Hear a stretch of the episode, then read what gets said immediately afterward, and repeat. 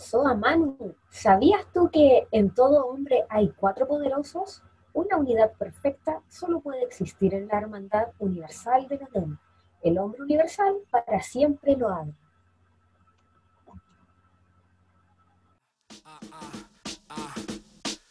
Úsame desde ahora si mi obra te incomoda. No me jodas, no me creo artista, tampoco persona. Somos almas que razonan, no venimos de esta zona. Somos de los restos vivos de una estrella que implosiona. Soy nada para todo, quito el lodo de mis botas. Acepto que el dolor no es lo que soy, soy una gota. En el mar de lo eterno, lo innombrable crea su obra. La energía que nos sostiene aquí alimenta supernovas. No lo puedo expresar, en palabras no se nombra. Me roban de otras dimensiones, pero no me asombran. Bailo con mi sombra, el cielo está de alfombra. Yo tocando bongo y fumando de esta bonga. Matando instrumental y un solo take me sale bomba. Sampleando hasta la conga, la montamos hasta en milonga. Venimos de la oscuridad, tripeando en buena onda. los niveles Dios se le llegamos contra diablo en contra. Pa' poder lograrlo hay que querer.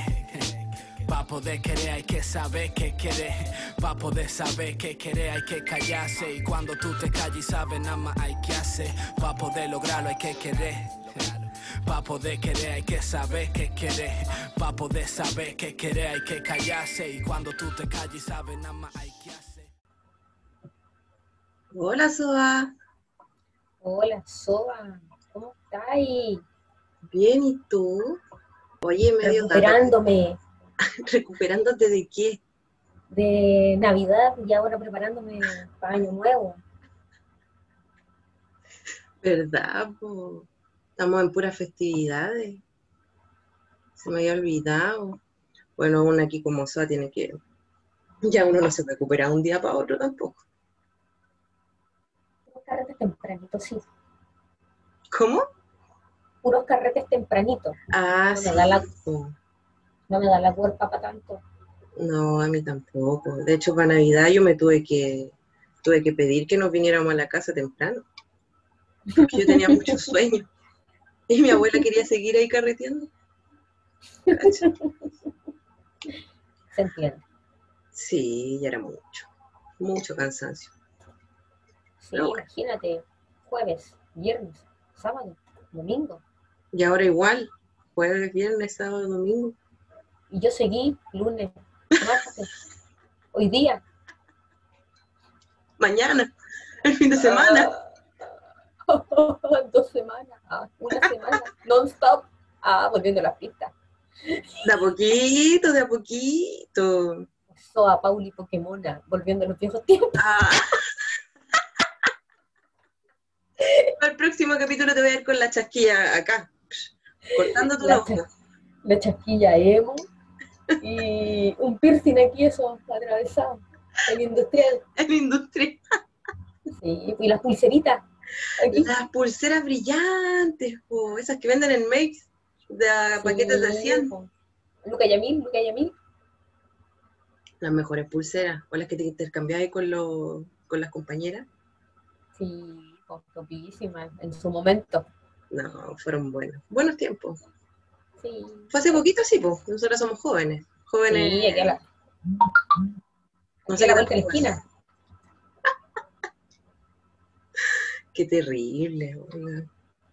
Oye, ¿sabéis que estuve leyendo el libro que me mandaste sobre eh, los arquetipos? Y lo encontré, ¿Masculinos? sí, los arquetipos masculinos y lo encontré bastante bueno. Debo decir que me sorprendió. Harto. Sí. Yo de hecho creí que, que solamente habían arquetipos femeninos, pero no. Sí, la verdad es que es un libro bastante enriquecedor desde el punto de vista de la psique. Eh, por ejemplo, para las mujeres, cuando queremos conocer nuestros arquetipos, podemos leer a Luna Roja. Eh, y buscando, buscando, hay también para hombres, para ver su arquetipo y también trabajarlo a nivel energético y bueno, en todas las esferas que somos nosotros. pues. mental, físico, espiritual, de una manera holística. Sí, lo encontré bastante enriquecedor, como dijiste tú, porque no te da algunas características que actualmente igual podemos observar en... Yo, por ejemplo, lo, puedo, lo podía observar en la sala de clase, por ejemplo, los adolescentes, en los niños. Y, mm, y claro, el libro tiene mucha razón, mucha, mucha razón. De hecho, eh, algo que mm, aparece ahí en el libro y que comentaste al inicio con tu, con tu buena frasecita que me, gustó harto, ¿ah? eh, habla sobre un estudio que se había realizado en Estados Unidos, creo que en Europa y acá en parte de, América. Claro. Que la, la, masculinidad se había visto de una u otra forma afectada por el contexto familiar y el contexto social en el que está viviendo el hombre. Y esto va desde, hablando ya como más en la profunda, el contexto, uno de los contextos más importantes vendría siendo la familia. Por lo tanto, eh, sabemos que existen muchos muchos tipos de familia donde hay mamá ausente, papá ausente, o están los dos presentes, pero el, nivel de emocionalidad eh, no es el mismo eh, de padre y madre hacia el hijo. Y hablaban sobre que el, el padre en este aspecto tiene mucha importancia en, el, en lo que es el desarrollo del hijo hombre más que, o sea, igualmente en la mujer, pero en este caso del libro en el hombre, y mm, hablan sobre un padre ausente o un padre castrador. Entonces, te dan una, una caracterización de cada uno y es que el padre ausente habla de un padre eh, ausente emocionalmente que no le da afecto finalmente al niño y tampoco le da esa energía masculina que el niño necesita. Entonces, eso finalmente te lleva a, ver, a mí en, el colegio me, pasaba que veía mucho eh, niños que trataban mal a las compañeras, niños que no, podían relacionarse bien con sus padres, con sus pares. Eh, su capacidad intelectual también se veía muy afectada, no por el hecho de que puedan ser llamados, no, no diciendo que son tontos, sino que no les importaba el estudiar. Y claro, ahora me hace un poco más de, de soy más consciente del contexto en el que vivían estos niños al comportarse de esa forma. A mí me pasa desde un punto de vista holístico, eh, ya es inevitable verlo desde mi persona, desde un punto holístico y biotransgeneracional. Porque, por ejemplo, eh, cuando ocupamos esta ley, como es adentro, es afuera, y como es afuera, es adentro, eh, cuando hablamos del contexto social, eh, es como estamos hablando de algo macro, grande. Entonces, muchas veces pedimos un cambio, por ejemplo, en la masculinidad, y grandes cambios son desde la base, desde la raíz, y cuál es el otro eh, lugar, el micro. Y el micro, como dices tú, es la familia. Entonces, eh, cuando un hijo tiene, como decías tú, un padre ausente, este hijo carece de una eh, del afecto, de la parte emocional de un padre, porque mamá entrega un tipo de energía y padre entrega otro tipo de energía. Entonces, si no está papá, ¿qué energía masculina hay? Y también, como decía, en un padre castrador, es porque existe este padre, pero es un padre autoritario, eh,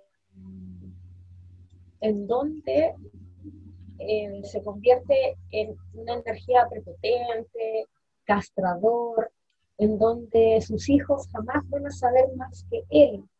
Eh, él no aprende de sus hijos. ¿Cachai? Entonces, por ejemplo, tenemos al papá ausente, que es el polo débil, que tenemos un padre presente que también energéticamente está desequilibrado porque viene de otros padres desequilibrados y abuelos ya y ahí transgeneracional en el clan está esta energía de padre que cuando dice que es prepotente son violentos contra los demás. Entonces nos vamos en estos polos, o muy débil o muy, mucha prepotencia, o es mucho o es muy poco. Y cuando sabemos que desde un punto holístico, los extremos eh, son dos caras, o sea, eh, de la misma moneda. Eso me pasa a mí desde el punto de vista ahora así como terapeuta. Sí, y es importante igual porque, eh, como dijiste, finalmente es como el yin y el yang. Tenéis la energía masculina y tenéis la energía femenina, y ambas energías aportan a una persona, porque nosotros, aunque seamos mujeres, también tenemos la energía masculina. Pero eh, en este caso, las características de la energía masculina es que, bueno, te dan dirección, te tienen que estar, eh, bueno, tienen que estar presentes, te dan libertades, eh, te ayudan también a ser una persona exitosa, eh, te dan características que son importantes y que te ayudan finalmente a desarrollarte en un contexto donde vas a compartir con hombres y mujeres. Entonces, la ausencia de, ciertas características finalmente te dañan. Y en el caso de este libro que habla sobre eh, la masculinidad, el lado masculino, el lado del hombre, es un, es una diferencia abismal entre una persona que está con un padre presente eh, versus una persona que tiene un padre ausente. Al final te, te, limitan muchas cosas, eso es. Te va limitando y te va mm, perjudicando en relaciones sociales, te va perjudicando eh, en tu desarrollo psicoemocional, en el desarrollo mental, en, todo, en tu personalidad. Y, esos polos son, son fuertes, porque está el polo de la debilidad y el polo de la prepotencia. O sea, a ti tu padre, eh, cuando carece de afecto hacia el niño, eh, se vuelve más débil o se puede volver más, eh, más duro, más violento. Entonces me, impactó harto, harto. De hecho, es un libro que deberían incluirlos en las lecturas de las escuelas, colegios, liceos, sí, ecoescuelas. De hecho. Y recordemos, recordemos que este libro de la nueva masculinidad que habla de los arquetipos, eh, dice que hoy en día el patriarcado es una masculinidad inmadura. Sí, me encanta. Yo leí eso y dije, este libro es para mí. Este libro hay que masificarlo, este libro hay que entregárselo gratis a todos, léanlo. Hombres, ¿Cuánto, léanlo. cuánto sabe Carl Jung? ¿Así se llama? ¿Lo dije bien? Carl Jung. Es que ya Jung. lo menciona todo, el notebook ya todo lo menciona literal. Eh, sí.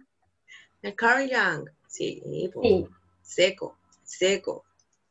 claro. Y otra, otra frase balón, o sea, otra eh, frase de oro, ¿me ¿Eh? mando otra? Ya, dale, a ver, dale. El niño es el padre del hombre. Pam, pam. A ver, ¿y ¿por qué? A ver, ¿qué pasó? ¿Qué pasó ahí? ¿Cómo? El niño es el Me estás padre poniendo en aprieto. Oh, Estaba pauteado, me estás poniendo en aprieto. yo solo quería decir la frase, nada más. Yo solamente quería hacerme famosa. No, no, pero es cierto. po. Todo parte desde ahí, todo parte desde el niño. Sí, pues, porque mi papá también fue niño y va a llegar a ser un hombre el día de mañana que si quiere y si puede ser padre. Entonces, para ser padre, tienes que tener a tu niño interior sanado. Eh, sanado. Sano. No lo tienes que... te- Sano. El hablamiento. Claro, entonces el niño interior tiene que estar sano eh, para yo criar a mi hijo. El No desde el niño, no desde el niño herido, sino desde mi masculinidad madura. Yo hablando como si fuera masculino. O sea, tenemos nuestro lado masculino, pero está un poquito Y más si tengo mi, mi hemisferio izquierdo, ese mental masculino, bien desarrollado. Ay, No por nada estuve en biodecodificación. Niña. Ya, no hablemos, no hablemos todavía de codificación, que no, no nos pongamos a decodificarnos, ñaña. Bueno, por favor. Esa frase, esa frase, el niño es el padre del hombre, a mí como hijo eh, me quiere decir que mi padre tiene su niño interior sano y puede entregarme una masculinidad madura. Para yo también crecer en mi masculinidad equilibrada. Oye, oye, pero qué sabia usted, oiga. Y así me dijo mi profe en la, en la despedida del diplomado. Me estoy Del diplomado tanto. que aún no podemos hablar. Shh, Top secret. Ahí estamos. Estamos esperando los certificados. Ahí. No, pero media frase que te mandaste, de verdad me, eh, me hace mucho sentido. A mí me hace sentido y vi- viéndolo desde el lado de mujer, po. Entonces, a, a los hombres igual yo creo que les debe costar un poquito esto. Sí. No son conscientes para nada de lo que es el, el que ellos también tienen pautas, tienen eh, procesos, tienen rituales, tienen cosas que aprender, tienen ciclos, Etapas. etapas. Yo creo que no todos saben, muy pocos saben, o casi nadie sabe. Porque este libro Es la. es joya, es joya. Joya, de hecho, podríamos, podríamos subirlo a internet. No, yo lo voy a escribir con mi nombre, güey. Autógrafo. Lo voy a reescribir de una manera más fácil. Yo te voy a apoyar desde el lado pedagógico para que después nosotras podamos volver a sacarlo para que lo lean en los colegios. Muy bien. Un Y libro de si yo logro, también. y si yo logro, no, no, no, no creo. Volver a las pistas del área de la salud, no sé, no creo, no es posible, no. Mm. Podría entregar un flyer. En esos murales de, los de los CEFAM, con los pinchos, ahí, Ese, vacúnate contra el COVID, contra el sarampión, embarazada, aquí contra el coqueluche. Ahí, masculinidad madura. Léalo. Vi Soa Manu, Soa claro. Editorial Sirio. Sí. Toma tanto. Me gusta, me gusta. Me gusta, sí. Yo creo que lo podríamos lograr. Editorial nueva. Lemuria. Por nosotras mismas. Listo, tenemos una editorial. Vamos a sacar una editorial prontamente, así que en cualquier momento ustedes van a ver los links abajo en YouTube. Vamos a ponerlo también en el Spotify, en Apple, para que estén atentos a... Ah, y vamos a hacer también una, antes de empezar a, a seguir, o sea, antes de seguir comentando, eh, una banca de, de colecta. Necesitamos hacer colecta también, pues si nos quieren ayudar para los podcasts, para, para, para, para, para poder crecer. Porque no es Para fácil. insumo. Para los insumos, sí, claro, por supuesto. Para seguir leyendo, para seguir ayudándolos, para tener mucha más información y no hacernos pebre los ojos. Estamos, está bien que seamos soas, pero necesitamos cuidarnos los ojitos del computador. pues. Voy a decirle a Maybelline New York, se me está acabando la máscara el rímel. No voy a poder hacer podcast. Porque después se, nos vienen los capítulos llorones después y tener, necesitamos El una rush. cara de pescañas buenas. No esas que se corren. El rush también. El Rush Maybelline. El rush mate. Ra- ra- Rájate con un Rush Maybelline. New New York. Uno de color, ¿qué color? ¿El uva? Como Eh, 460. Pink Rose. Y a mí con unos mates, me da lo mismo el color. Azul para esta señora que se le ven los dientes satánicos blancos. No, ya tengo azul. Ya, bueno. Esa era Ya, como- Soa. Esa fue mi, frase. Recuerden, el niño es el padre del hombre. Sí.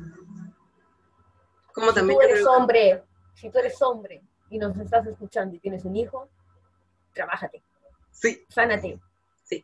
ámate sí, y entrégale lo mejor de ti a tu hijo desde Sí. una manera sana, sí. para que como hijos no crezcamos tan trancados y tengamos menos pega emocionalmente. Tengamos menos cosas que sanar. que nuestro árbol no venga tan dañado, por favor. No nos den más Ay. pega de la necesaria. En el nombre de Buda, hácelo. Y de Esmeraldita, por favor. Te lo pedimos. Baby Buda. ¿Se puede hacer? ¿Se puede lograr? Es solo, es solo un poquito de amor. Duele, Un amor. Amén. duele. Pero vos dale. Eso. Sí, se puede. corazón, si me escuchó, por favor. Ups, ups. No nos metamos en la pata de los caballos, ¿sabes? Que después nos pueden demandar. No, ahora yo sigo con el otro lado. Yo ya dije lo que tenía que decir y, y yo soy súper dispersa, así que... ¿Qué nos toca Soa ahora con culturizarlo? El, bueno, hablamos sobre el padre que carece de afecto, el padre ausente, el padre castrador. Y eh, todo esto viene desde un lado eh, mucho más antiguo, viene desde, uf, a ver, épocas antiguas. Por ejemplo, eh, imagínate la época de las cavernas donde mm, eh, habían dibujos en, la- en las rocas, ¿cachai? Donde tallaban. Imagínate como esa época. En esos tiempos existían rituales donde pasabas de ser un niño, entre paréntesis, adolescente, a un hombre yo creo que mucha gente igual ha escuchado así como, o ha visto alguna película donde pasas de ser un niño a ser un, a ser así como, wow, el, el imponente, el que creció, el que se fue a la selva y vivió tres días y pudo cazar, tomar agüita de la lluvia con, con una hoja, no sé. En el fondo tenías que demostrar que sobrevivías siendo un niño Claro, y, y si aparecía ahí en la meta, ¡eh! ¡Bravo! Está disponible para casarse, ella es un adulto. Exacto, exacto, Pero eso- justamente. Pero eso pasaba en, en las culturas Antigua. Eh, exacto, pues, en donde hay tribus, eh, y así un sinfín. Hoy en día la realidad en nuestro, eh, ahora, en nuestro hoy, ¿cómo podríamos ejemplificar eso? Uy, igual está difícil porque se ha perdido mucho lo que es el, el rito sagrado. Los ritos se han perdido, se ha, por ejemplo, a la mujer, un ejemplo burdo, eh, le celebraban o le regalaban flores o chocolates o hacían una ceremonia cuando les llegaba la luna. Ahí ya tenías un ritual de que la niña ya pasó a otra etapa. Pero acá en el hombre, ¿cómo lo haces? ¿Cómo lo puedes ver? ¿Cómo te das cuenta de que el niño o de que el adolescente ya es un adulto? O sea, tú podés, podés darte cuenta cuando ya saliste de cuarto medio, tenés 18 años, podés manejar un auto. ¿Cachai? El papito Mayoría ya de edad. claro, el papito ya te compró el auto, o trabajaste toda la media y te pudiste comprar un auto y sacaste licencia, o ya podéis comprar alcohol. Como que esas cosas te están mostrando ahora que eres un niño, una persona adulta, como que ya te volviste hombre. Pero, que tienes responsabilidades que puede hacer un adulto legalmente. exacto, eso es lo que vendrías a definir lo que te diferencia de un adolescente y un adulto. Mm. Pero más allá de eso, yo creo también que pueden haber opciones como las conversaciones que hay entre padre e hijo, conversaciones de temas importantes, conversaciones donde ya tú te puedes incluir en, en temas de familia, de mamá, papá o de mm, abuelos, cuando ya te incluyen en algo importante, yo creo que ya es un paso o es parte de algún ritual, entre comillas. Después yo vamos a explicar un poco de qué se trataban los rituales antiguos, pero mm, es, como- es cuando al final te valida, entre comillas, un adulto, cuando tienes la validación de alguien más grande. Eh, ¿Tendrá una validación social o familiar o ambas dos? Yo, según el libro, creo que deberían ser de las dos. La validación social depende mucho de cómo uno actúa ante las personas y eso viene también desde el contexto en el que tú estás desarrollándote como familia, lo que te enseña tu familia, como también lo que no te enseña tu familia te enseñan otros, otros contextos, como la calle, el colegio, el trabajo, todo eso va afectando finalmente el desarrollo de tu personalidad y va afectando también en cómo vas eh, moviéndote. Los amigos. Exacto. Entonces, eh, la validación yo creo que viene de ambos lados. Mm. En realidad uno trata de, tener validación con quien uno cree importante para uno, Sí. como adolescente. Y generalmente en los adolescentes se da harto el, la validación a nivel etario. Los amigos son súper importantes. ¿Cachai? Yo me acuerdo, por ejemplo, cuando iba al colegio, eh, a mí me importaba más el me quiero ir a la casa de tal compañera a irme a mi casa y me da lo mismo porque me voy a ir a, a jugar, voy a ir a ver películas, voy a ir a comer rico. Entonces me importaba más el mostrar eso y no el mostrarme como familiar. Sí, pues porque si soy mamón, Ahí tal que dirán, pues, oye, pues, bueno, ya, deja, deja, deja a la mamá tranquila. Oye, para la, para, para la mamonería. o- oyerudo, mamón. Sí, pues sí, pues entonces uno se siente mal. Sí, es que también te ridiculiza. Claro, claro, y ahí te afecta, te afecta parte de tu personalidad, tu ego, se va a la vuelta del cerro. Mm. Así que yo creo que las dos.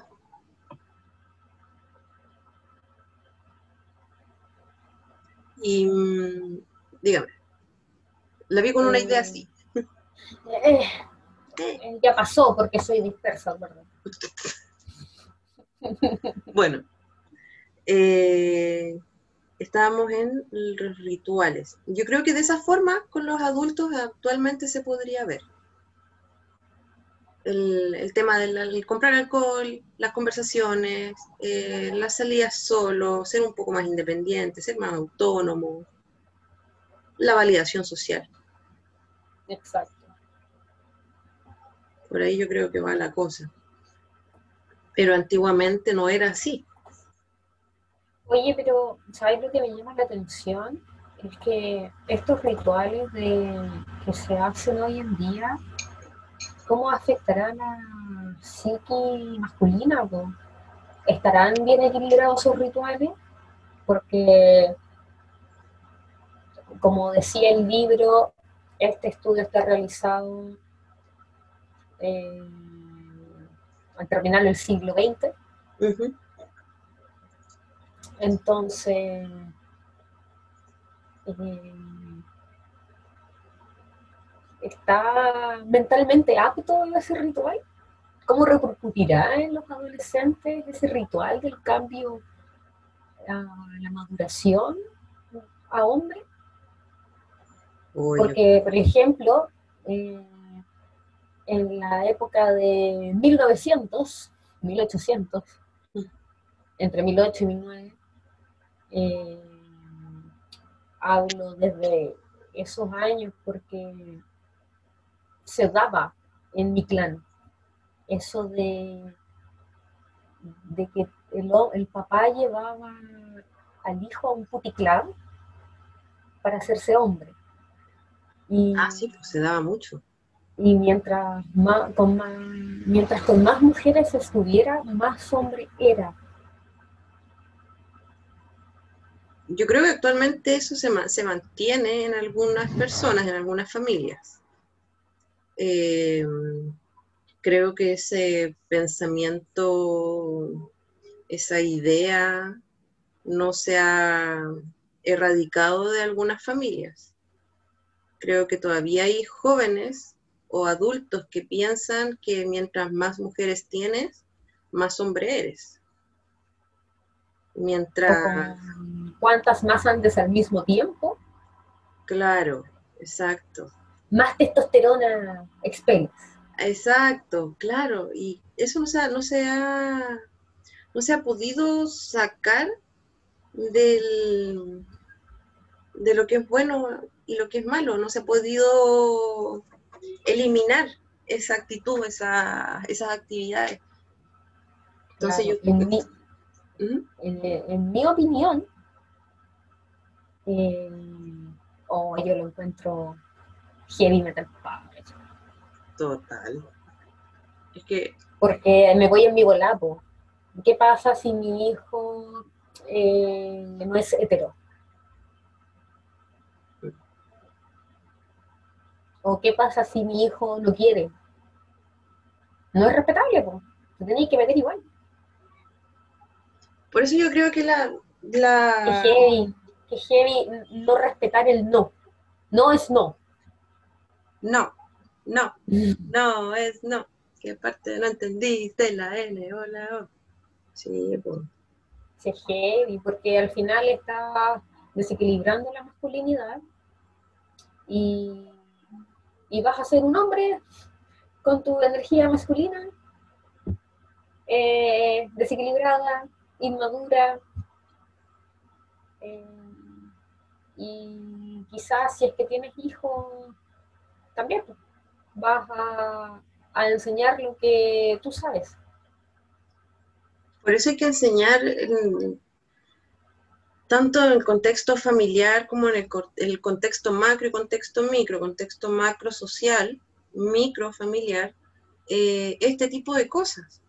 Porque el- finalmente el niño va observando, va viendo actos de padres, después se mete a un círculo social como el jardín, eh, donde también va a haber distintas realidades, pero tiene que ser su realidad un poco más marcada, tiene que ser su realidad eh, al final yo creo que tiene que estar validada por él. Él tiene que saber que eso es lo correcto. Él tiene que saber que lo que sus padres, que ya están trabajados o se están trabajando, le están ayudando y le están mostrando eh, cosas que finalmente a él le van a eh, beneficiar más adelante. Pero es súper complicado porque no todos vienen con ese chip, no todos vienen con ese aprendizaje. Y por eso también yo creo que estamos haciendo este capítulo, porque queremos ayudar también a que vean que no es solamente aprender a ser papá o aprender a ser mamá teniendo la guagua, dándole leche, sacándole los chanchitos y ir a verlo cuando está llorando en la noche, no. Es un trabajo mucho más eh, profundo. Sí,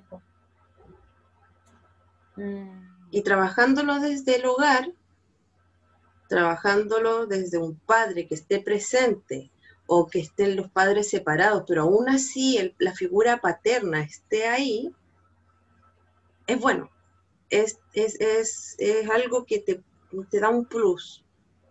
Es positivo presentar una imagen a un hijo. El hijo tiene que tener una imagen paterna. Mm, no, que a veces los papitos corazón.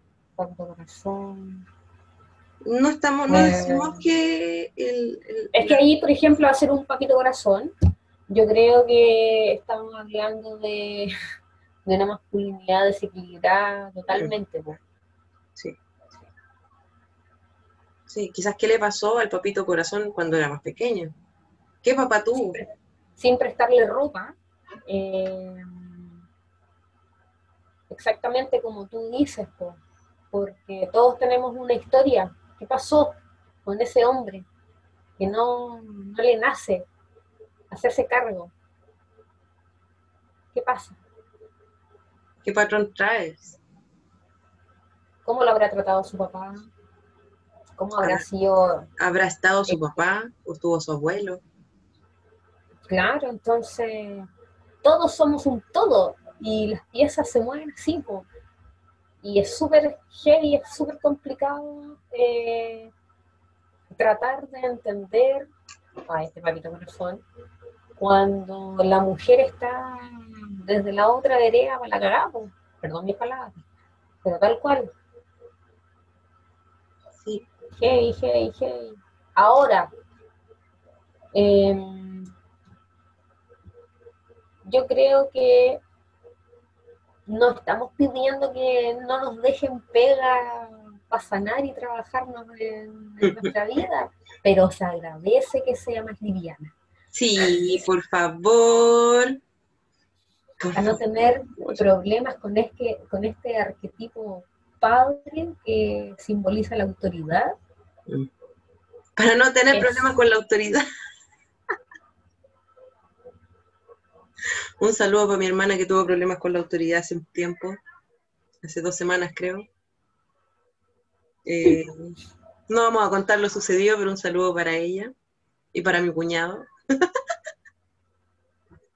Salud. Ah, no, perdón, saludo.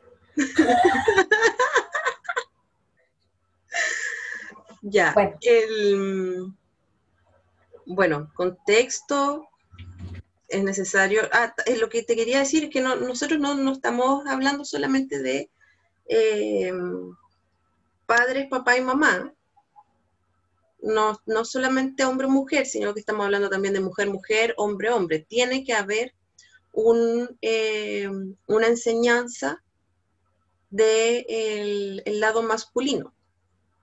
Tiene que haber una autoridad, como dijiste. Tiene que haber, tienen que tener esas características. Pero ojo, que me tocó verlo, que a veces hay mamás que no cuentan con el padre, entonces ellas tratan de ser mamá y papá y se masculinizan por, que nos, por las cosas que nos toca vivir, por nuestra historia, porque nosotros hacemos lo que mejor podemos con las herramientas que tenemos, entonces tampoco es para juzgar. Ah, claro. Una madre que también se desequilibra en su femenino, desequilibra, estoy hablando pésimo, que se desequilibra. Ah, que se desequilibra. Eh, es heavy también, heavy porque uno como mamá entrega su energía femenina, ya sea hombre o mujer. Entonces, cuando estamos desequilibradas, eh, yo le estaría entregando una energía no sana a mi hijo. Sí. Eso. Pan con queso. Eso lo aprendí de ti, el pan con queso. Sí, y es súper importante. Hoy, hoy día hace. mm, ¿Cachaste lo de Argentina? ¿Lo del aborto? Sí. Sí. Yo voy a dar una opinión personal que igual puede, tiene algo que ver con el tema. No, no voy a hablar en general porque no, no, no lo hemos conversado las dos. Pero eh, creo que igual es una, un buen paso, un gran paso para Argentina. Está haciendo yoga. Una soga a esta hora y ya tiene la espalda cansada. Bueno, Eh, creo que es un buen, un buen suceso porque, como ha pasado, yo creo, a muchas mujeres, hay momentos y momentos donde uno cree que puede tener un hijo y donde uno no puede tener un hijo. Cuando uno se siente preparada y cuando no. Entonces yo creo que ahí también la responsabilidad de la mujer eh, toma mucha fuerza, porque ya te dan la elección de decir, oye, eh, estoy lista, ¿sabéis qué? La embarré, quedé embarazada en la universidad y todavía no la termino. Puta, no, no estoy lista. Creo que igual es una buena, es un buen, una opción muy, muy buena, porque finalmente te dan la chance de seguir mejorando. Eso. Eso, chao. En mi humilde mini opinión, hace unos años atrás yo te hubiera dicho, ¿cómo se te ocurre matar a tu hijo, hija? Hoy en día, no. Ahí yo no estaba trabajando todavía, era un moai. Eh, loco, qué bacán, qué bacán eh, que exista el derecho sobre tu cuerpo, tus decisiones. Los abortos siempre son practicados, poniéndote en riesgo. ¿Cuántas compañeras no han perdido la vida por tener que hacerlo clandestinamente, insalubremente, para que no fueran juzgadas y penadas prácticamente por la ley. Eh, personalmente, encuentro que libre albedrío, a la conciencia de cada quien. Eh, si tú, amiga, quieres hacerlo y estás, es una eh, opción que tú tomaste y estáis 100% segura, hermoso que lo puedas hacer con todas las medidas de seguridad y sin correr ese riesgo clandestino. Y la que no quiere, perfecto. Y la que quiere, perfecto. Si es muy simple, cada quien hace lo que quiere con su cuerpo. Y eso. Pan con Pan queso. con queso. ya, aboquémonos al tema, señora, por Ya. favor. Oye, van a dar machos, machos, machos. ¿Y de qué estamos hablando? Oh, ¿verdad? Macho, macho, macho. Oh, yo tengo que ver esa teleserie de nuevo, Zabaleta. Oye, ahí tenemos, ahí tenemos varios arquetipos ahí para ir. ¡Ay, sí! Mira, pillina, no lo había pensado. Me encanta. Ahí, al viejo. Ahí le quedó toda su virilidad de todos sus hijos hombre. Igual tuvo mujer. Mm, y no la reconoció. No me extraña. Ya, ¿en qué estamos? Estamos en. eh, Ya, pasemos al tiro a lo grueso. ¿Pasamos el tiro a lo grueso? Pasemos al tiro a lo grueso. Ya. Espérate, déjame. Oh, ya, bueno, ya, parecemos el tiro a lo grueso, ya. Como que Pasemos me el dio, me dio lata ya. ¿Qué te dio lata? Todo, la vida. La pera, me dio la pera. Cállate yo hoy, cállate, tonta, Yo cállate. también, amiga, ando con la pera. Te apoyo. Yo también. Entonces, Soa, mira mi libreta, hermosa preciosa. Me encanta. Por si no fuera suficiente, ya la perdimos. Vaya a tomarse un break, vaya al baño, aproveche de calentar el agüita para el té, elija el tecito rico para el sabor bueno, ese que le haga bien a la guatita. La soda Manu se nos descompensó. Aquí rellenando. La, na.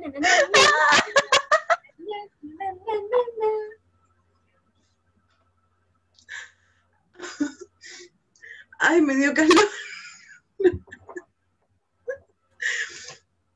Eh, bueno, la pera. Así tengo la pera. Eh, contextualización pequeña. Eh, está, antes de empezar a grabar, estábamos conversando y llegó una noticia bastante insólita. Le llegó un audio que no se esperaba. ¡Cállate! Es un contexto pequeñito. Pero quedó feliz. Ya, sigamos. Puta la soa. oh. Ya. Ya, Ya, cállate, tómate. ya. Tómete, páselo, páselo con té. La psicología bien. de la- del adolescente, dale. Yo me estoy. Ya. Aquí aún, eh, bueno, yo les voy a hablar de la psicología del adolescente. Dos puntos. Espacio. Enter. Como en el colegio. Saltes un renglón. Lápiz rojo para la Sí. mayúscula. Ya. Cuando nosotros hablamos desde el adolescente, queremos hablar de que está compuesto por cuatro arquetipos. Ya, pero espera. ¿Sí, Soamaru? Sí, ¿O no, sí. Soama? ¿Me adelanté mucho? No, no, no, no, no, está bien. Espérate, es que a mí me gusta contextualizar las cosas. Lo siento, soy muy profe. Se me Muy va Capri. también. Ya. Y muy Leo, porque ahora quiere figurar. Para contextualizar, como les había, como les había dicho antes, eh, el niño tiene que pasar por un ritual y ese ritual tiene que estar eh, moderado o realizado por un anciano sabio. Entonces, tiene que haber un ritual, un, es un triángulo, un ritual, un anciano sabio y el, el adolescente.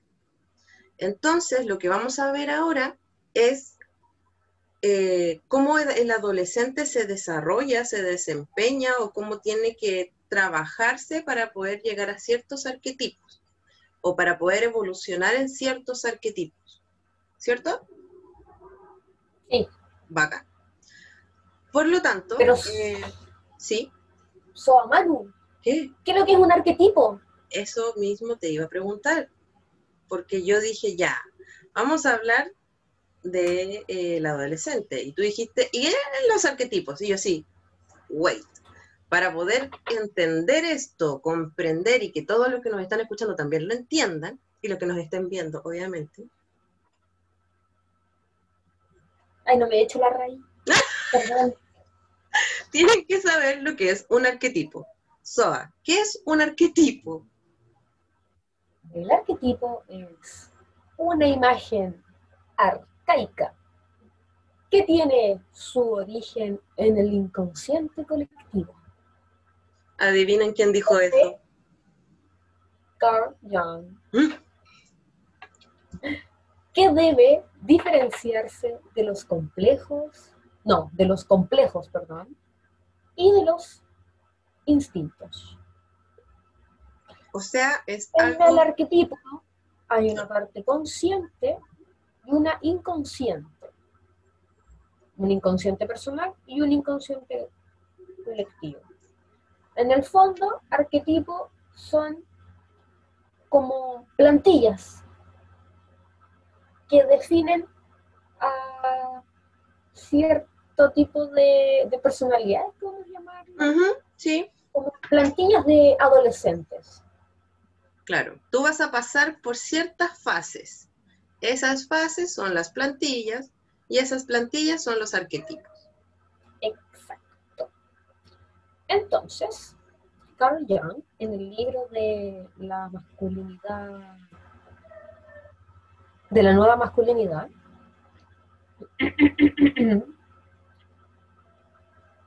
nos habla de los arquetipos, que son cuatro. Antes de eso, antes de eso, decir que nos saltamos un punto.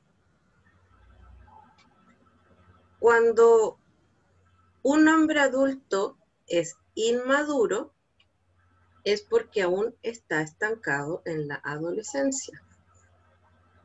No Cuando supera la etapa del adolescente. Exacto. Por eso es Se que queda vemos- encapsulado.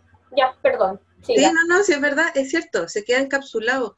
Por eso es que a veces vemos hombres de treinta y tantos, cuarenta y tantos, que todavía siguen siendo, no sé, siguen vistiéndose como Lolo, siguen hablándote con cara de Pendejo. chica, sí, po. Y eso es porque es un adulto inmaduro que está estancado aún en la adolescencia. Cuando los Jugando con los arquetipos, tazos. ¿cómo? Jugando con los tazos. Sí, Con el play. claro, o sea, no, el play yo te lo aguanto. Yo, yo fiel al Y play. un mal ejemplo, yo también, y la hago al Sí. Wii. Ya, ¿viste? Entonces no, no, saquemos el play.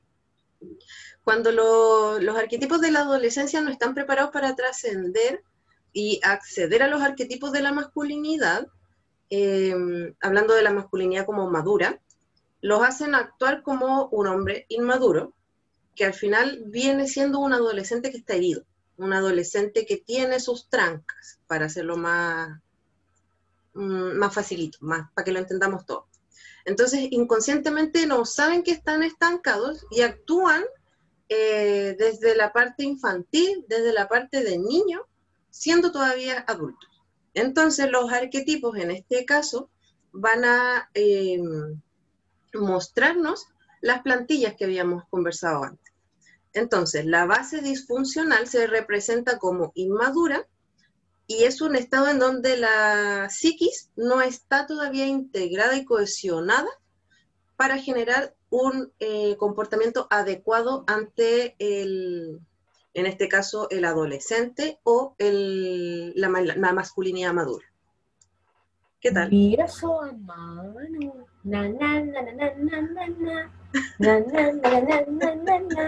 Sí, cuando se habla de arquetipos, ustedes tienen que imaginarse una pirámide o un triángulo, en donde la base tiene, mejor un triángulo, mejor un triángulo, en donde la base tiene dos puntas y en esas puntas se encuentran los polos uno positivo y uno negativo. Y el óptimo, el arquetipo óptimo, está en la punta. Entonces, ¿qué quiero eso decir aquí, la zona? Que cuando el hombre se encapsula dentro de este triángulo, es porque no puede integrar lo positivo y lo negativo, no logra integrarlo en su persona a nivel inconsciente, consciente, eh, no logra cohesionarlo, se extrapola. Y como se sabe, los extremos Malo. no son muy favorables. Entonces, Vamos a hacer un, un, ejemplito acá. Mira, Ay, la profe, la misma Manu. siempre lista. ¿Qué pasa? Manu, Dígame. ¿cómo, ¿cómo estamos? Aquí, no, pues, mírame. ¿Cómo estamos? Estamos bien, estamos bien, si la vamos a hacer rápido. Ya, ahora Soa Manu escriba en las puntas de abajo, positivo, negativo. Eso, ya, así mismo, vamos a partir al toque. Escribe en la punta eh, niño divino.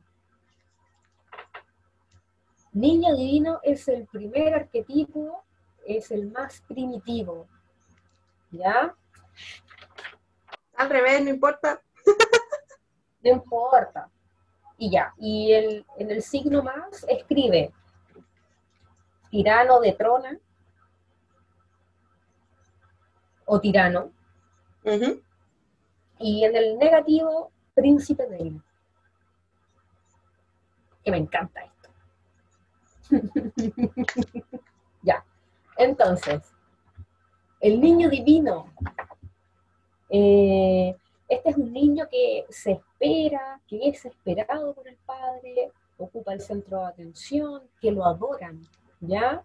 Y lo cuidan tanto, tanto, que a veces se vuelve eh, vulnerable y desvalido, ¿ya? Sí. Cuando estamos hablando, por ejemplo, del polo tirano, estamos hablando que es un niño que él crece en un ambiente en donde cree que el resto está para cumplir sus necesidades. Por ejemplo, que, quiere la comida más caliente, que la comida está fría. Viene la mamá, se la calienta más y se queja porque está muy caliente. Entonces, en el fondo, eh, con eso, él solamente eh, se lastima a sí mismo porque es tan exigente, ¿ya? Sí. Eh, que es tan exigente y lo que él pide es ilimitado. Nunca está conforme. Entonces, tanto así que él se empieza a lastimar porque... Se sabotea. eh, exacto, porque él rechaza lo real. En el fondo, eh, rechaza lo necesario para vivir, que es alimento y amor. Sí. Eh, pero él lo rechaza pues, porque tiene un, ca- un carácter arrogante, está pegado en el infantilismo, irresponsa- irresponsable con el resto, por lo exigente que es, eh, y además es irresponsable consigo mismo, porque se trata de una manera muy dura. Eh, así como decía la Manu, eh, al tratarse de manera muy dura, se autosabotea. po. En el fondo pido comida y después la niego, no la quiero, o pido afecto, amor y no, no me lo di, porque no me gusta cómo me lo estáis dando. po. ¿Cachai? Ese es un extremo, tirano. Y acá es importante eh, comentar también que el, el, el tirano eh, tiene que entender que no es el centro del universo, que los demás no tienen que estar ahí para satisfacerlo. No tiene que endiosarse finalmente. Claro. Sino que tiene más bien que eh, comprender que los demás están a un nivel en el que o le están enseñando o están a la par tuyo. ¿Cachai? Tú no eres el sol, no eres Manuela. ¿Cachai? Yo sí soy el sol. Pero tú no eres Manuela, tú no eres el sol, tú no eres el centro. No todo gira en torno a ti. que heavy, porque eso es como desde la concepción, un niño esperado, lo endioso, eh, y pasa todo esto, ¿sí? y lo invalido, de Ah. pasadita. Porque exige, exige, exige, exige, pero ¿qué hace él? Heavy. Seguimos con el otro polo, que es el, el polo. Príncipe. que es el príncipe débil. Bueno, este adolescente, su personalidad habla de que tiene poca personalidad, no tiene iniciativa, no tiene entusiasmo por la vida, necesita de que lo convenzan en sus propias decisiones. Y es que es umbroso. Y es una personalidad en donde puede pasar del polo pasivo a depresivo y de esta debilidad a la prepotencia. O sea, una. es alguien que al final necesita validación y a una persona que eh, si no lo validan, se frustra y deja la caga. Un niño mimado. Exacto. Que ¿Y puede cómo pasar podemos acceder? ¿Cómo podemos acceder al niño divino equilibrado? Oh, brígido. Eh, Yo sé. a, ver, Ya, dale. Lo que pasa es que en esta masculinidad el niño necesita estar conectado con su propio niño creativo y juguetón, porque esa es su esencia. Esa es su esencia equilibrada. ¿Y de todos los niños? Claro, porque cuando es así, eh, eh, así se puede manifestar su potencialidad, se puede sacar provecho, ¿ya?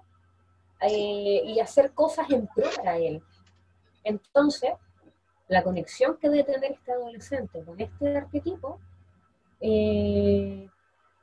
evita, al sentir esta conexión equilibrada, evita que este adolescente se sienta vacío, aburrido y además incapaz de ver la abundancia. Sí. Y la abundancia es lo que merecemos y no merecemos, y ahí hablamos del autosaboteo. Exacto, exactamente.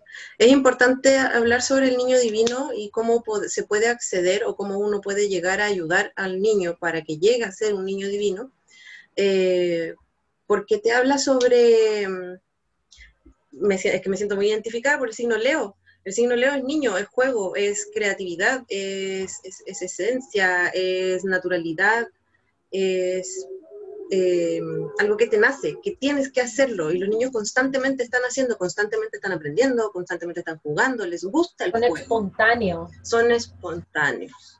Entonces, eso es importantísimo. Hay que trabajar esa área, hay que trabajar, hay que ponerle foco al niño y hacer que, y potenciarlo Finalmente es potenciar esas cosas. Potenciando todo eso, va a poder llegar a tener eh, desarrollado o aspectado correctamente al niño divino. Así es.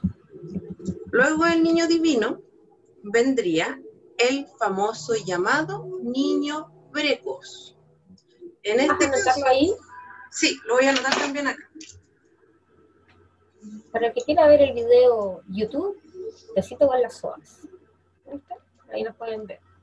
Nuestras caras, nuestros chistes, nuestras miradas. Y la estoy cagando, cállate. corta, corta. ¿Cuánto falta? Ya, estoy terminando. ¿Podríamos hacer un live algún día por Insta? Sí, me. Oye, ¿cuántas veces no te he dicho? podríamos hablar de esto mismo un día en Insta. ¿Sabéis que está? No, ya, después lo conversamos, señora, porque eso es parte de, ponga, en la punta. Ya terminé. Ah, esta señora es veloz. ¿Qué tal? ¿Cómo estuve? Veloz, me encanta. ¿Qué pasa con el niño precoz? El niño precoz es... Eh, ¿Lo digo yo o lo dices tú? Yo me gustaría comentarlo yo. Sí. Ya. El niño precoz, en este caso, es el origen de eh, la curiosidad. Es como mm, cuando ya te llega ese impulso de aventura, el buscar aventuras. Eh, es cuando estás como investigando. ¿Cachai? Cuando ya empezáis a, a, preguntarte, oye, ¿y cómo pasa esto? ¿Y dónde? ¿Y por qué? métete en la ciencia, es como eso, cuando te empiezas a cuestionar las cosas, eh, aprender a leer, por ejemplo, a temprana edad, eh, para así comenzar también a responder sus propias preguntas por él mismo, eh, tiene una ansiedad por aprender. Y eso lo hace de una u otra forma un niño mucho más talentoso. Y generalmente se le, se le puede nombrar o se le puede decir o dar la característica de un niño prodigio, pero a la vez es un niño introvertido y reflexivo. Extrovertido solamente con las personas que tienen sus mismos intereses, cuando comparten las mismas cosas, los mismos pensamientos, los mismos gustos. Pero si no, es un poco más hacia adentro y mm, que no es malo, pero que te puede llegar a entrampar. Por eso aquí aparece niño precoz. No estamos hablando de ese tipo de precoz, sino que estamos hablando desde el niño que está buscando el aprendizaje, que está en busca de aprendizaje, en busca de respuestas. Son como, eh, que quiere saber todo rápido, porque tiene muchas dudas. Entonces la única manera de resolver sus propias dudas es el mismo aprendiendo para respondérselas. Exacto, exacto. Y eso se da mucho también, bueno, es, eh, se da en los niños que son un poco más ágiles cognitivamente. Y, y, como digo, a veces se entrampan y se frustran, y ahí ya empieza, ya bueno, pero eso es otra cosa más tirada como para la pedagogía. Pero ya. Pero igual hablan de, de las polaridades algo similar. Sí, también hay aquí como se ve, también habla El de la... tramposo. Exacto. El tramposo lo todo y por otro lado, el limitado. Qué feo el limitado. Nombre de mierda que le pusieron. ya, bueno. ¿De qué te habla el, el tramposo sábelo todo? El tramposo sábelo todo hace trampas más o menos graves eh, a los demás y también para él mismo. Le gusta eh, intimidar, ataca también de forma verbal, le gusta engañar a los demás para hacerles creer que, que comparados con él son, no sé, son más ingenuos, son más lentos. Le gusta hacer ese tipo de comparaciones, eh, ya sea en alguna actividad, en alguna conversación, como que les gusta resaltar. Y de esa forma les crea muchos enemigos, muchas enemistades, porque finalmente eh, daña a los otros para un beneficio propio, para hacer que los demás se crean inferiores a él.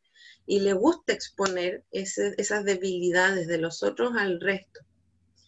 En, por ejemplo, si pasamos, si, nos devolvemos al, al tirano del, del niño anterior, del niño divino, en donde no quiere hacer nada para ganar de forma honesta, quiere hacer eh, no lo que se debe y se transforma en un pasivo agresivo, cuando se convierte en adulto, su masculinidad inmadura tiene más problemas con la autoridad.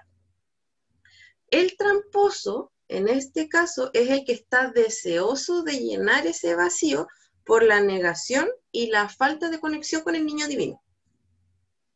¿Se entiende? Completamente. Bacán. Entonces, ¿qué es lo que pasa? El tramposo se activa en nosotros cuando ya hemos sido humillados, cuando hemos sido atacados por nuestros padres, cuando hemos sido atacados por hermanos mayores, cuando nos han abusado emocionalmente. Ese es el, tramposo sabelo todo. Hay una frase que aparece también en el libro que mm, dice, eh, cuando menos esté un hombre en contacto con sus talentos y capacidades, más envidiará a los otros. Brígido. ¿Y te diste cuenta que nuevamente se repite el patrón? Sí, pues, hay un patrón. Hay un patrón nuevamente ni- de lo, de lo macro al micro, y lo micro nuevamente. eh, este niño tramposo es humillado, atacado, abusado emocionalmente dentro de su propio núcleo. ¿Y dentro de su propio qué? Que no, no la escucho. Dentro- perdón. Y nuevamente se repite el patrón. Por ejemplo, Ah, sí. este niño es humillado, es atacado, eh, o muchas veces abusado emocionalmente dentro de la familia, por padres o hermanos. No sabe otra cosa. Porque así como lo atacaron a él, él también busca humillar al otro. Es un patrón. Si se lo hacen a él, es porque es algo correcto. Como Claro, es algo correcto, lo repito. porque, porque se lo permiten a los padres. Entonces, es como que los padres ven al más débil y se desquitan. Entonces, como yo fui atacada, eh, voy a buscar a otro más débil para desquitármelo. Claro. Qué fuerte. Qué fuerte. Fuerte. Niña, Ese es el niño tramposo, sábelo todo. rompan los patrones, cabrón. Por favor. Perdón, es que es mi, es mi acuario ascendente, revolucionario. Ay, Rompanlo, cabrón, rompanlo, rompanlo. rompanlo todo. Quémenlo. Bueno, dentro de este, de, este arquetipo también está, junto con el polo positivo, que es el tramposo sabelo todo, está el polo negativo, que es el limitado. El limitado le cuesta eh, aprender, tiene un aprendizaje un poco más lento. Tiene, eh, carece de personalidad, carece de creatividad y vigor. Eh, es como el príncipe débil, de hecho. Tiene poco sentido del humor, muchas veces no entiende los chistes, tiene poca coordinación. La ineptitud de un limitado con frecuencia no es honesta. a veces es un poco... Eh, sí, claro. Y puede entender mucho más de lo que demuestra, pero acá te dice que el, eso de que le cuesta aprender también es un engaño del tramposo sabelo todo. Puede ser una, es finalmente es lo contrario. Un tramposo sabelo todo te puede hacer un niño limitado, porque te, te contrapone a lo que tú de verdad puedes llegar a ser, a, a desarrollar una buena personalidad, desarrollar la creatividad, eh, ser no un príncipe débil, y mm, no es que tengas un aprendizaje lento cognitivamente, sino que por las burlas, por las molestias y todos esos factores externos, el, niño se pone nervioso. El niño al ponerse nervioso se va a poner, le va a costar aprender, porque no sabe si lo está haciendo bien o lo está haciendo mal. Entonces, por eso se dice que puede entender mucho más de lo que él demuestra en clase yo lo veía, el, chico más molestado de la clase, al que más molestaban y le hacían bullying, era uno de los que tenía la mente más brillante en el curso. Es que si te humillan en tu casa, afuera, te desvalidan completamente. Te castran tu seguridad. Sí. Y eso es, el niño limitado. Es un niño castrado. Oye, se ve la, la imagen que tengo ahí, que no se vea mejor. Zoom. Ese es el niño limitado. Son cuatro arquetipos. Nos quedan dos. Nos queda el arquetipo eh, del niño edípico y el niño héroe. Sí, vamos con el niño edípico. Dele nomás que ya. Cuando hablamos del niño edípico, estamos hablando que todas las energías masculinas inmaduras están ligadas de una u otra forma a la madre. ¿Ya? Como el complejo de Edipo, enamorados de la madre. Esto es niño edípico, así que va a estar mamá sí o sí. Eh, entonces, eh, al estar tan, eh, tan ligado a, este, a su madre, eh, presentan deficiencia en la experiencia de la crianza y en el masculino maduro. ¿Ya? Este arquetipo en la adolescencia es apasionado, tiene capacidad de asombro y un conocimiento profundo con su conexión interior con los demás y con todas las cosas. Porque acuérdense que energía femenina, ahí, trending topic, intuición, emociones, está ligado a la parte más emocional, afectiva, en, el sentir. Entonces, en este tipo de arquetipo equilibrado, su conexión interior y con los demás es mucho más potente. Entonces, este niño típico tiene dos polos el positivo, que es el niño de mamá, y el negativo, el soñador. Cuando hablamos del polo de niño de mamá, que es el más conocido como el pegado a la falda, el pollerú, el mamón, ¿ya? Esto hace que él quiera seguir buscando mamá, Él desea casarse con mamá, incluso quitársela a papá. Y en el caso de que no exista esta figura paterna, eh, hace que él quiera quitarle a la mamá con más rapidez. quiere poseer a mamá más rápido. Es una urgencia ocupar ese lugar. Eh, bueno, y como les mencioné, también es conocido como el complejo de Edipo. Entonces, ¿qué pasa? Cuando un adulto aún no madura, a este adolescente, a este arquetipo edípico, eh, suele perseguir la belleza y, siempre a la emoción de la unión con su madre. ¿Y qué pasa con esto? Buscando a mamá. Constantemente hace que él vaya de mujer en mujer, buscando a mamá y sin concretar con ninguna. Exacto, la busca, busca las mismas características. Entonces, esto, y, cuando pasa esto es muy perjudicial porque eh, cuando al adolescente le cuesta solidificar su propia masculinidad, porque sigue siendo el niño mamá, en el fondo no se hace hombre, porque sigue siendo el niño mamá. Y, y una vez, cuando ya este niño es adulto, eh, pasa que, que no quiere unirse a ninguna otra mujer. No está capacitado para hacerle frente a los sentimientos complejos que hay en una relación eh, y la responsabilidad emocional que conlleva estar con una pareja. Exacto, por eso van de una, de otra a otra, de otra a otra. Exacto, buscan a mamá. Que heavy, si nos vamos al transgeneracional estaríamos hablando de incesto. Incesto, sí. Uy, uy, se me apretó la guata. Tu pareja es doble de tu mamá tu papá. ¿Cuándo naciste? Dame tu fecha. ¿Cómo te llamas? cuenta. ¿Por qué buscas en tu pareja a tu madre? Uh, chan, chan, chan. ¿Será que esta señora que escogiste como tu esposa es tu madre?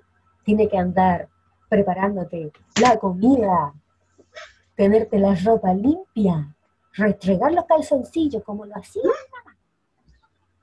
el sofrito, igual que mi mamá. ¿Cuál es la profesión de tu mamá? ¿Cuál es la profesión de tu señora? Chan. ¿Están en las mismas áreas? Mm. Ojo piojo. Hay unos tips. Ese es el niño de mamá. Sí. Ese es el, el, el polo de niño mamá. Ahora nos vamos al polo soñador. Soñador. En este polo disfuncional, desequilibrado, quiere decir que este niño adolescente busca de manera activa a su madre y que no ha logrado poseerla, por cierto. Como si lo hizo el niño de mamá que logra poseer a mamá. Pero este niño soñador no posee a mamá por eso la sigue buscando de manera activa. Entonces, ¿qué pasa cuando no la encuentra? Me encanta tu cara de, concentración y de explicación. ¿Qué pasa cuando el adolescente se convierte en este soñador aislado y separado de todas las relaciones humanas por encontrar a mamá. ¿Qué pasa? El enseñador porque solamente está en la imaginación, solo creando en su mente cosas intangibles. Sueña que está con mamá, pero no, no pasa. Por eso es un soñador. ¿Mm? Entonces, este cabro chico, este adolescente, al estar tan metido en su mente soñando, se vuelve un personaje retraído y deprimido ¿Por qué se la pasa soñando? Porque no lo tiene. Y claro, y se vuelven melancólicos, porque en el fondo están deseando algo que no pueden tener. Y se quedan pegados ahí. ¿Mm? ¿Cómo te queda el ojo?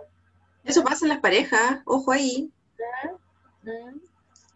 Idealizan. Yo no soy tu mamá. Yo no soy tu mamá. Si te faltó crianza, devuélvete a tu casa. Yo aquí no te crío, perrito. Sí. Yo aquí somos pares. Nos complementamos. Si no, váyase para la casa y vaya a buscar a su mamita. O vaya a otro departamento y vaya a soñar con su mamá. Pero aquí no me venga a huear ni no. O búsquese a otra que la haga de mamá. Porque yo, hijo, de treinta y tantos años, no tengo, mi amor. No tengo. Sí, pues. Papá. ¿Sabéis pescar? Pesca tu pea y ándate. Eso, eso. Manu, una mujer con personalidad. No por nada se le dice señora. El Síganme sí, para más consejos tajantes. Tengo unos, consejos mejores. Escríbanme ahí. Un inbox. Necesito con la SOA. Un inbox. Les contestamos al tiro. Para más consejos, con síganos para más consejos para el hombre inmaduro, a ese que le faltó crianza, a ese pasado a pecho, de mamá.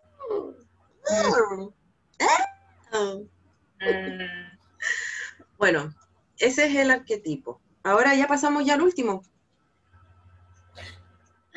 Sí, el guerrero Soa El guerrero, el niño héroe. Estoy escribiéndolo en la pizarra. Está, por un lado, el fanfarrón. Me gusta esa palabra, fanfarrón. Fanfarrona. Zorrona. No, ya nada que ver.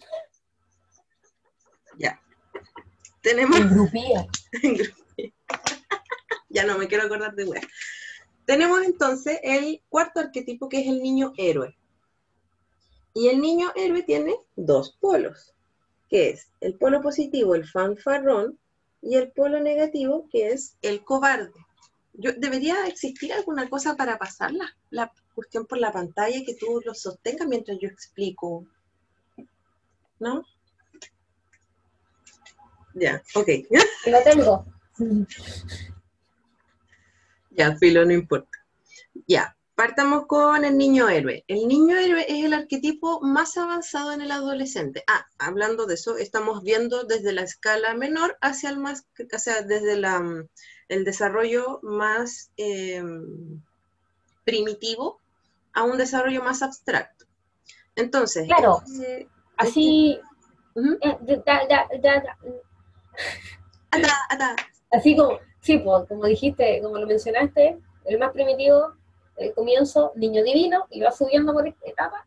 Y el idóneo es niño héroe. Héroe, sí. Este, muchas gracias.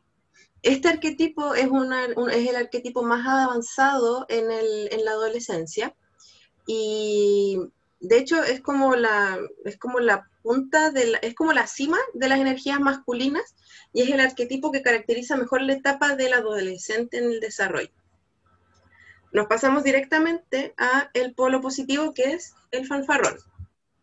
El fanfarrón es el adolescente hombre, el adolescente que está pasando la etapa de hombre y se encuentra bajo eh, este polo donde intenta impresionar a los demás, como que trata de estar así como, oye, mírenme, estoy haciendo esto. Entonces, desde el nacimiento exige ser el centro de atención eh, sus estrategias están diseñadas para, para mostrar su superioridad y dominar a las personas que lo están rodeando. En algunos momentos también, eh, si alguna vez desafían sus exigencias, lo desafían, lo llegaran a desafiar en algún momento, se va a mostrar desde el lado de la ira. Entonces, ¿qué es lo que pasa cuando una persona eh, exhibe su ira? Ataca con orgullo de manera verbal o de manera física. Son agresores. Con estos ataques esconde su parte de inseguridad y su parte de cobardía. Eh, también al mismo tiempo, este, este, este lado del fanfarrón genera rechazo y y a veces disgusto entre sus pares por lo tanto tiene un sentido como inflado de su propia importancia y de sus capacidades, y le cuesta darse cuenta que es un ser mortal, común y corriente, que tiene limitaciones, pero que las desconoce. Él solamente ve lo brillante de él y, se enfoca en recalcar su brillantez en los otros. El héroe está eh, atado a su madre igualmente y tiene la necesidad de superarla porque se encuentra em, trabado con lo femenino y luchando por conquistar y demostrar su masculinidad. Por eso los adolescentes se comportan de esa forma, tratan de mostrar que tienen eh, características que pueden seducir a otras personas. Y por eso demuestran su masculinidad para luchar en la conquista, para poder conquistar al otro. ¿Qué tal? Fino. Nada que decir. Fino y elegante. Fino y, elegante. Fino y elegante. Al final es un, es un pendejo al que le tenéis que pegar sus cuantos chachazos para que se dé cuenta de que tiene que dejar de venderla. Es que heavy no conocer tus límites, po. Le dais, le dais, le dais, le dais. Y no hay nadie que te golpee y te diga, ya, para la weá. Lo siento. Imagina, y mi hijo, mi hijo se pone así. Yo le pego los chachazos. Feña, pa. Le voy a decir al, al Loki, al gato. al Manolo. un puro arañazo. se llama, se llama Floki Loki. Un puro zarpazo. Manolo. CTM. Ya, pasémonos rápido al próximo porque ya se nos está acabando el tiempo. Entonces, tenemos el fanfarrón por el lado positivo y por la otra punta del, iceberg, nada que ver, del triángulo, está el cobarde. Perdón, mi querida audiencia. Tecito. Se me acabó. Me tomé todo el tecito con los puros nervios. Tienes que traerte un termo. Sí. De hecho tenía mate, pero, o sea, el termo del mate, lo podría haber llenado, ya no importa. En el otro en la otra esquina está el polo negativo que es el cobarde. En este polo se niega a defenderse de las confrontaciones físicas y generalmente trata de huir, trata de escaparse eh, dando excusas. No se contrapone como el fanfarrón, no se afronta con los demás. Este es un poco más pasivo. Deja que lo presionen emocionalmente e intelectualmente cede fácilmente a la presión de los demás y cuando se ve ya en el piso pisoteado, avasallado, explotado, hecho bolsa, em, explota. Él explota de forma muy violenta y ataca también de forma verbal o de forma física a la persona que le está haciendo daño. Entonces, también, como todos los, lo positivo y negativo, el negativo es más introvertido, pero cuando al introvertido le hacen más daño del que él puede soportar, explota de una manera violenta. Ese es el niño, ese es el cobarde. Sí, pues en el fondo es lo opuesto a un héroe. Exacto. Por ejemplo, un héroe va,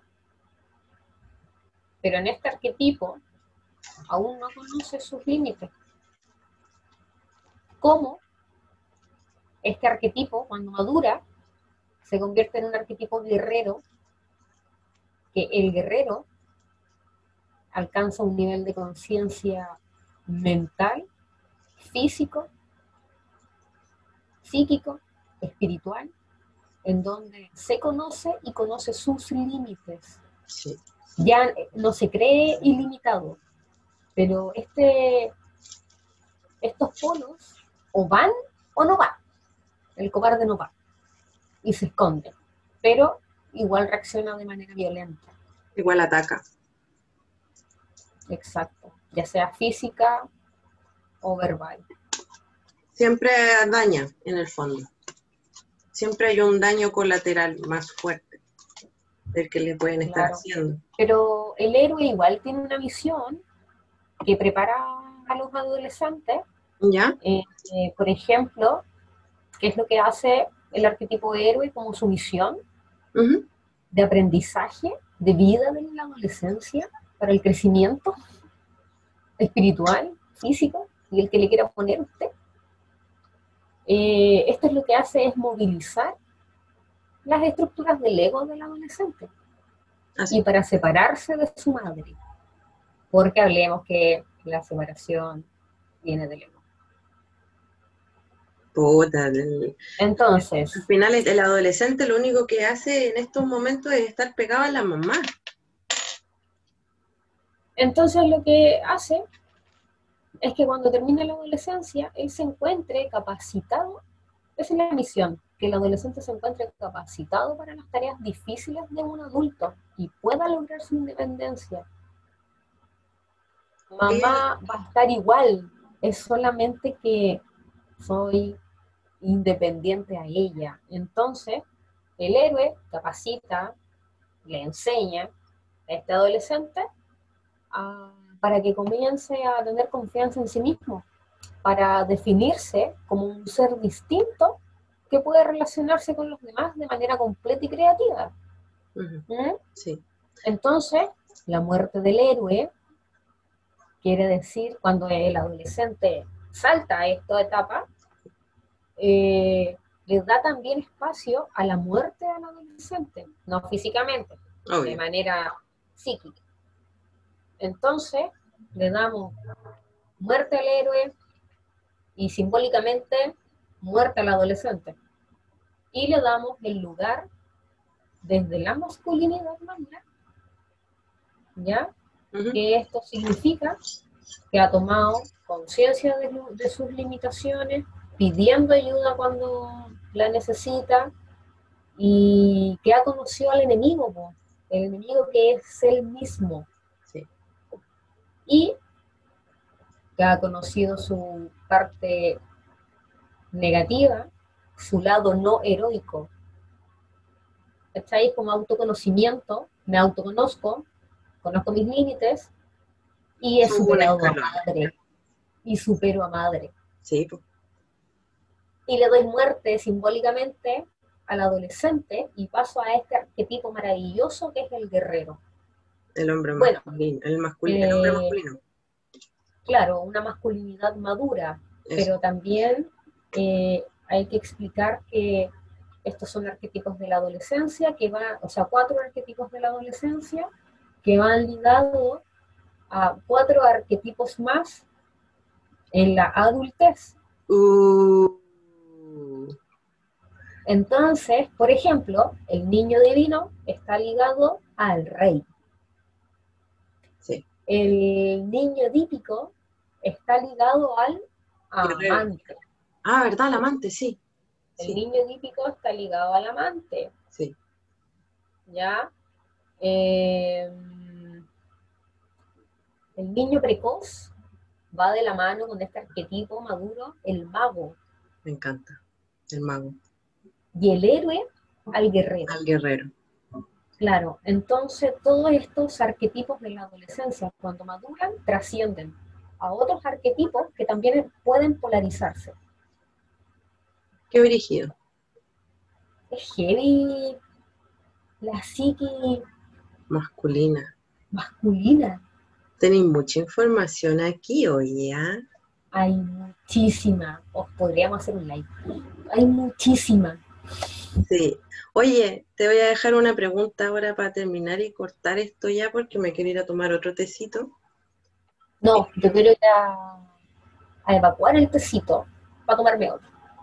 Porque ya me va a reventar. Pasó, señora. Em, Así que podríamos la próxima, para el próximo capítulo decodificar la psiquis masculina con los cuatro arquetipos de la masculinidad madura. tú dices decodificar Podemos hablar de los arquetipos el rey, el guerrero, Exacto, mago y el, amante. el mago y el amante, sí. en donde el Big Boss, el que está en el último escalón, es el guerrero. No, perdón, el rey. Exacto. Chan Chan. Y ahí podemos sacar mucha información para los hombres, o sea, para las mujeres. Para que no la los padres, los hombres. para que no la callen. No la callen, Sí, no la callen, no la callen. es que hoy en día la mujer está sanándose tanto que también es importante que estemos a la par con la masculinidad, pues, Exacto. ellos también se sanen. Sería lindo sanarnos. Entre todos. En Sí, todo, entre todos. todo- Se comparte esto. Bueno, Mm, buen el capítulo. Yo también. Ya, como que me aburrí, no, no quiero más encorazonarme ni mucho romanticismo y mucho amor.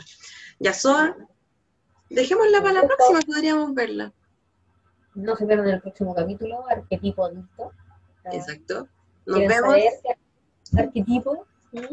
Así que nos para que, vemos. para que analice a su marido, para que analice a su hijo, al, al pierna pelúa, al amante, al vecino.